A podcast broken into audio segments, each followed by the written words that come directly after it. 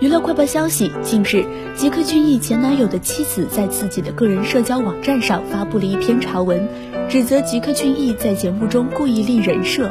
因为在节目要炒热度立人设，就捧高自己拉踩男方有必要吗？并且她复盘了三人之间的感情线时间，力证自己并未插足吉克隽逸与前男友的恋情，还透露吉克隽逸深夜给自己老公发微信，发仅自己老公可见的朋友圈。